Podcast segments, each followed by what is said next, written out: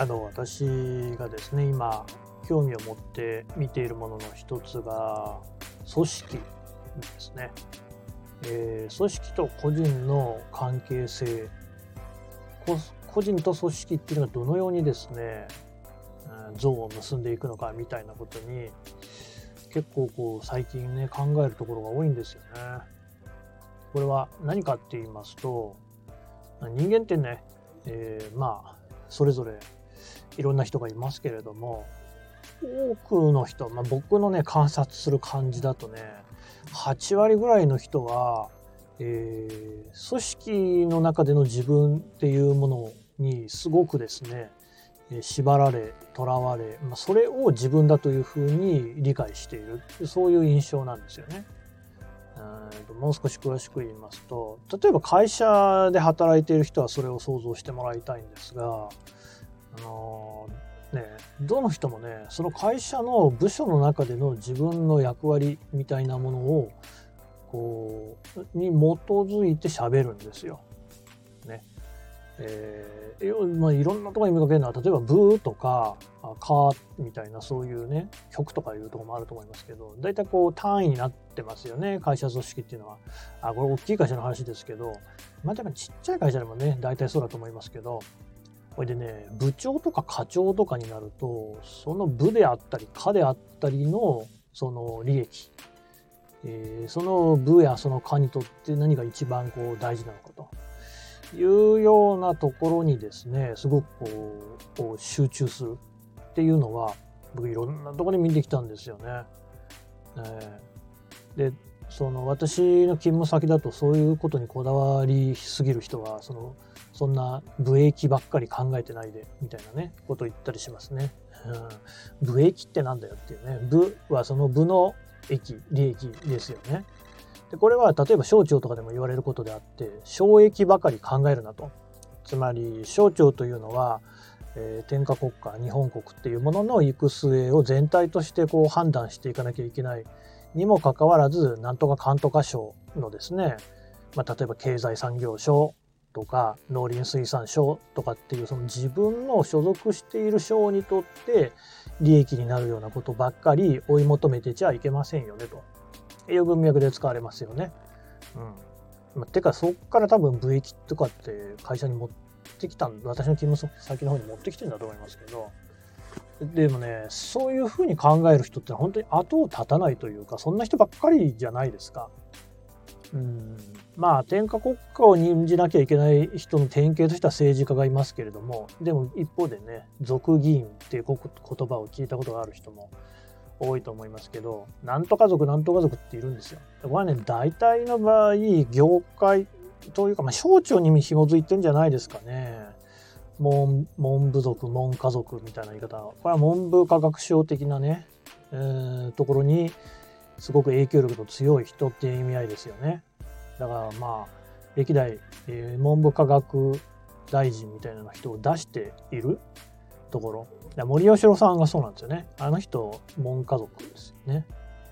で、今、森吉さんは石川県の出身ですけど、石川2区の出身ですけど、石川1区に長谷博さんっていて、あ、もう今県知事ですね、石川県知事。長谷さんもだから文部科学大臣やってますけれども、だから門家族ってされてますよね。うんあその省庁に対して、えー、強い意向を持っているし、まあ、一方でだから持ちつ持たれつといいますかその省の利益になるようなことに関して出てくると。うん、いや多いんですよね官僚出身の人なんかでもねそういうふうになる人多いですよね。えー、警察族とかねいろいろいますけど。うん、っていうことで、えー、要はその組織っていうものを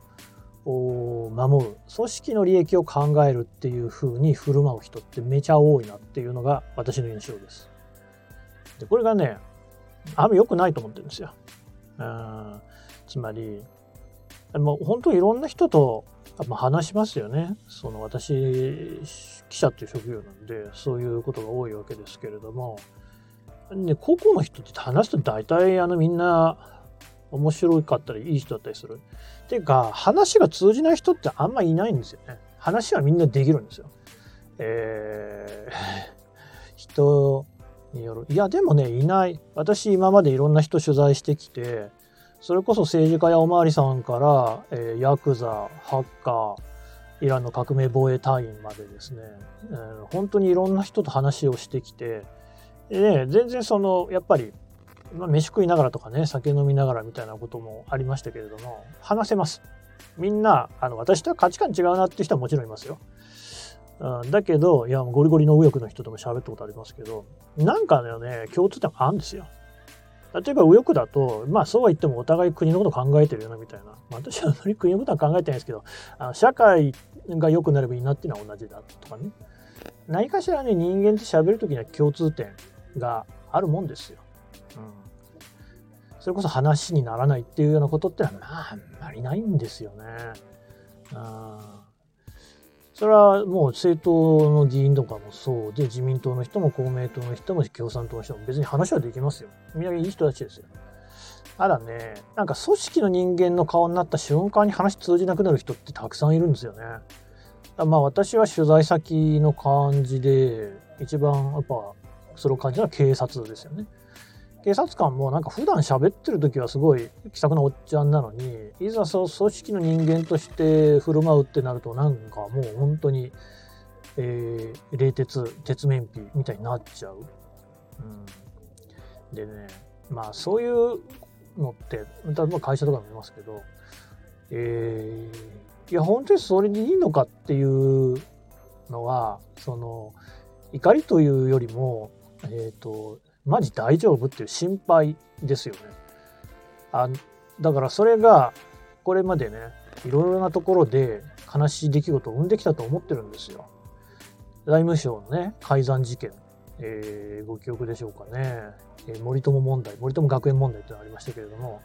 あれでね、えー、近畿財務局の職員の方が自分の意図に反してですね意思に反して、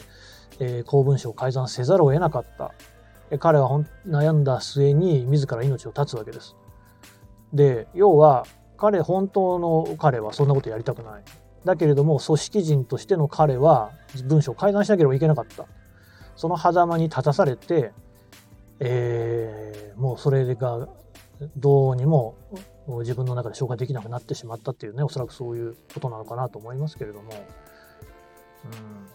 で、あれじゃないですか、そういう事案って他の企業にもいっぱいありますよね。電通でもね、あの女性の20代の女性の方がね、自ら命を絶ったっていう事案がすごく有名なのありますよね。あれなんかもなんかまあ過労ですけれども、えー、と死ぬほど働くっておかしいでしょ。だって自分の意思だはもう働きたくないわけですよ。だから体が動かなかったりするのに無理やり働くわけですよね。なぜかっていうと組織としての自分の役割としては仕事をしなきゃいけない少なくともそのように思い込まされているっていうことですよね。うん、組織として動く人間ってすごく怖くてだからまあそれが究極的なところで言うと戦争がそうじゃないですか。誰もそんな人殺したい人いませんよね。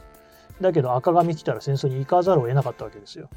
そういう役割を与えられて組織の兵士として動かざるを得なかったということですからね。うん、そんなにやんない方がいいに決まってるんじゃないですか。で、ただね、人間っていうのはね、社会的存在であるって言われる通り、まあ社会っていうのはイコール組織ですからね。組織の中でどう身をこう処するかっていうのが、言ってみれば人間のこう生きていく上でですね、最も難解かつ重要な課題と言ってもいいんじゃないかなと思うんですよ。まあ私もそうですよ。こうやってね、会社組織の中で生きてますからね。あるいはあ記者として仕事をするときには組織と立ち向かうんですよ。本当にね、企業にその取材行ったりすると、それすごい感じますよね。で、ね、問題が終わった後で、その人と、まあ、例えば飲みに行くとか、そういうのあるんですよ。ね。行くとね、なんだって言ってね、同じゲラゲラバカな話で笑ったりするっていう、このギャップね。うん。組織との人として出てくるときは本当にあの決まりきったことしか言わないつまんない人なんやっていうのはよくあるわけですね。うんだだだからそそれがねすごく今、えー、多くの人を苦しめてんじゃないのかあるいは多くの人が苦しむ原因そういうその組織的な振る舞いに合わせなきゃいけないことによって苦しんでる人めっちゃいるんだろうなっていう。で、おそらく人間は、もうそういうその組織の辛さ怖さうさんくささみたいなのを肌で感じ取るところがあってで組織の中に入ってくのやめてるやめる動きが続いてるっていうのがおそらくここ最近だったんじゃないかなと思うんですね。それは例えば地域社会もそうですよね。だって地元に残る人とかってどんどん減ってるでしょ？ね、村八分なんて言葉がありましたけれども今もあるか。あれは村という組織の中で、えー、それにこう反する行いをすると恩出されるっていうことですよね。うん、組織の人間になりなさいよと村人として組織の中で振る舞いなさいよっていうそういうことですよね。で嫌ですよっていう人が、えー、都市に出てきたり移住したりするわけです。からだからまあ家庭とか家族っていうのは多分そうで今結婚する人がどんどん減ってるじゃないですか。少子化少子化って言ってますけれどもこれたくさんの人が指摘してますけれども子供が減ってるのは結婚する人が減ってるからなんですよね。非婚化なんですよ。うん、結婚なんか別に好き好きだから自由にしろよっていう話ですけどなんで結婚しなくなるかっていうとやっぱり家庭とか家族っていうのも一つの組織じゃないですか。人数は結構ミニマムですけど2人とか3人とかね、まあ、多ければ56人になるのかな。っていう組織の中でやっぱりその期待される振る舞いをしなきゃいけないっていうことの窮屈さ。これは感じたことが多いという人もねいるんじゃないですか。子供の頃にね親の期待を受けるとか別にそのまあのそれこそね昔のねドラマじゃないですけど頼んでくれなんて頼んでないんだよっていう話でしょ。気づいたら生まれてたわけでねほんでなんか勉強しろだの運動しろだのねピアノ弾けだのっていうふうに言われるっていうのはなんじゃいっていう話、うん、組織の中で生きるっていうのは極めて窮屈だっていうのは実はもう家庭から家族から始まってんだろうなと思うんですよね。で嫌だからみんな今結婚しないんじゃないですか。うん、組織の中に入らないという選択。えー、まあこれがねしかしね私の友人がね若い人がたくさん働いてる会社で、まあ割と偉い取締役をやってるんですけど、そういうところに限って結構ね、まあ、あのいわゆるベンチャー企業ですよね。そういうとこに限ってしかしなんか運動会みたいなとかそういう絆を大事にするらしくって、ふーんと思ってるんですけどね。それなんかどういうふうに解釈したらいいのかな。かえってそういう会社の方がやっぱり組織っていうものの手を取りにくいからこそね、あのいわゆる日本の何ですかみんな誰でも名前知ってるような企業自動車会社とか家電会社とかっていうところはもともとそういう文化あるからおそらくほっといても組織というものの大きな引力に逆らえないっていうところがあると思うんですね。だけどやっぱりベンチャー企業とかだとそれがない。で、そういう運動会とかっていう、もうその昭和の時代に終わってしまったような、いわゆるジャパニーズトラディショナルカンパニーでは終わってしまったような文化をあえて取り入れることによって組織としてのこう体裁を作っていく。だってそうしないと今って本当にリモートの作業とか特にベンチャーとかそうですよね。それぞれ自分ジョブ型雇用自分がやることをやる。自分の能力において責任を果たすだから組織としてのこう役割っていうのは果たさなくても良いというそんな感じにはなってますよね。うん、いやいいことだと思うんですけれども一方でやっぱりそれだけだと立ち行かないものがなんかあるんでしょうね。私別に経営とかやったことないんで何とも言えませんけれどもただまあちょびっとは分かります。一応、まあ、中和管管理職的なものはやってますからそんなんていうかそういうその引力が働くのは分かりますね。つまりやっぱりね思った通りに動かしたいんですよ人を。でそうするとそれって組織の論理みたいなものを持ってくるのが早いんですよね話として。典型的に言うと先輩の言うことを後輩は聞け。そうするとほら言うこと聞くでしょ。人を自分の思った通りに動かせるんですよね。そこじゃないですか。うん、ガバナンスとか言っても全部それでしょ。だから人を思った通りに動かさない。人は思い通りに動かないけどまあいいやっていうふうに考えられるかどうかっていうところね。ただね、私別にそれをこう無制限に商用するつもりもなくって、そうするとおそらく人間の集団としてのまとまりっていうのは本当に希薄になっちゃう。そこにそのたそのなんていうか幸せがあるかっていうとまあそうばっかりもないかなとは思いますね。それはねやっぱり家族として働くっていうああの生活するっていうようなことを考えても楽しいですもんね。うちは別にそういうその家訓とかあるわけでもないけれどもやっぱりその一定その家族の中での倫理論理っていうのはありますよそら。ねえー、食器洗いとかね。洗わないや子もいるんだけどそういうようなことっていうのはしかしまあなんか一定のこうなんていうか良さはある。えー、それこそ、まあ、セレンディピティが尊ばれる時代ですよね。自分が選んだものじゃないものっていうところに自分をの置ける。あのね、家族がいると何が一番面白いって、うち子供いますけど、子供の要望に従って、そうやってこの動くってことが増えるんですよ。例えば次男が鉄道好きなんで、大本線に乗りたいって言って、じゃあ山形行こうか、みたいなですね、そういうことですね。それっていうのは、子供いなかったら私、絶対、絶対かわかんない。まあ、まずまず、まず行かないでしょ。っていうやつ。だから、その家族ってセレンディピティを運んでいくんですよ。会社も一緒ですよね。私も勤務先の会社で、私別になんか、あの生涯を通じてこれがやりたいとかっていう、そういう信念とかこだわりとか何もないんですよね。普通ないっしょ。だけど会社にいると、この仕事やれと、あの仕事やれ、でもどんどん降ってくるわけです。うん、それは、まあ、ある種、助かるんですよね。渡りに船じゃないですけど、どうせ暇なんで、人生なんてのは。そうやってやることができて、お金もらえてね、あったかい服着れるというのは、まあ、いいじゃないですか。そういうね、その、組織の良さってのはもちろんあるんですよね。うん、私、仲良し、ツレション精神みたいな嫌いなので、そこは一切何の魅力も感じませんけれども、まあ、そういうのに感じる人もいるだろうし、そのこと自体は否定する気はないですよ。みんなで仲良くして何が悪いんだって話でね。ただ、まあそうね、それが行き過ぎてしまっているのが今の世の中だし、そこへのこうなんか疑問の提示っていうのが、とりわけ若い世代からはなされているっていうのは間違いないんじゃないですかね。うん、どうせ仲良くするんだったら自分が仲良くしたい人となりたいしたいっていうね。ごもっともの話でしょ。うん、そうやって考えるとしかしまあねいろんなことっていうのは難しさありますねだって家族もね別になんか生まれたところでその出会った人が父親だったり母親だったり兄弟だったりするわけですけど全然気が合わないってこともそれはありあるでしょうしね。まあありますよね実際ね、うん。私なんかもそうですよ。だそうやって考えるとそのじゃあ自分がね選んだ相手が本当に気の合う人かっていうとまあそれもそうとも限らないじゃないですか。まあ、うちはあの本当幸いにしてパートナーのね尽力もあって楽しくさせてもらってますけれどもそうじゃないって家庭がざらにあるみたいなのもよく知ってますよそれはね。うん、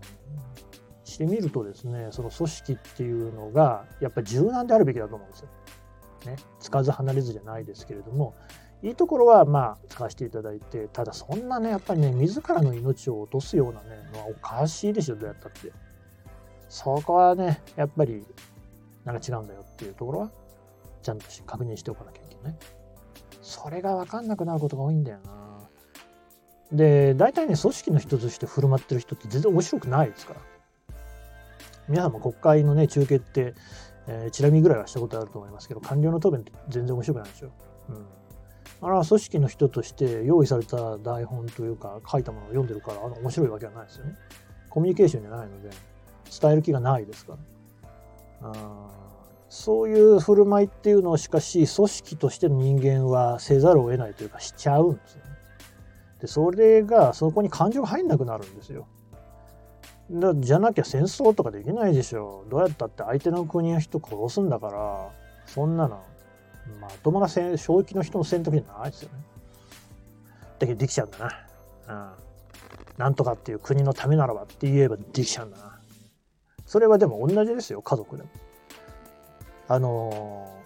誰かのためだったら、愛する誰かのためだったら人を殺せるって言ったら結構すっとくるでしょ。戦争とか国家だとね、あの、まがまがしい感じするものが自分の大事な人を守るためならって言ったら、おちゃんとこう理屈になるでしょ。私だって嫌ですよ、それは自分の妻とか子供を殺されたらね。めっちゃあの怒ると思いますけれども、怒るどこじゃないと思いますけどね。だけどね、うーん、本当にそういうことなのかなっていうのは思いますけどね。相手殺しても別に私の妻帰ってこないみたいな時にね、どうすればいいんですかね。これは別になんていうか、うん、わかんないですよね。ただだからやっぱり組織で振る舞ってる人っていうのもその延長線上なんだろうなっていうふうに考えれば理解できるんですよね。理解できるけどなんかそういう振る舞いを続けてる人を見るとやっぱりなんというか私は哀れに思いますよ。だって自分のこうやりなんていうか信念とか自分のこうやりたいこととか本来の自分の姿みたいなのと違うところで行動しなきゃいけないわけでしょ。それはおかしいですよね。あとなんか自分の頭で考えるってことをやめちゃうんですよ。そういうことをやってると。なんでそのことをしなきゃいけないのかとか、そういう話ってみんなないがしろになっちゃうんですよ、ね。だって決まったことだから。組織としてこうやるんですっていう話ですからね。おかしいですよ。でも本当多いんだよな、会社で見ていてもね。うん。その人がどう思ってるかっていうことよりも、なんかやっぱみんなそっちの方がいいんでしょうね。台本があってその上で振る舞うことの方がね。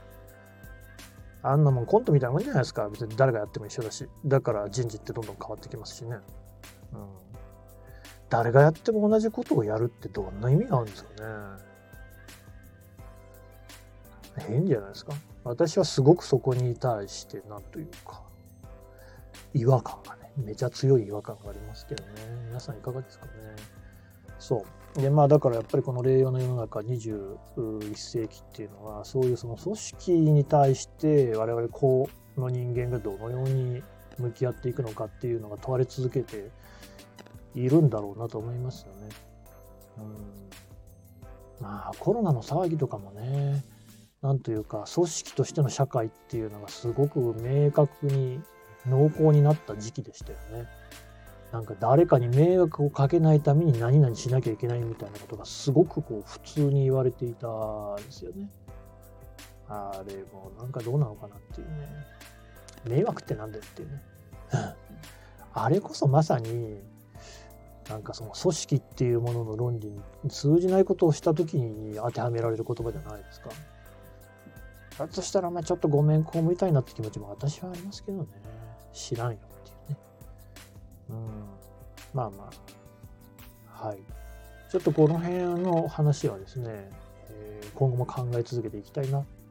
というふうに思っております。今回はね、こんなところで。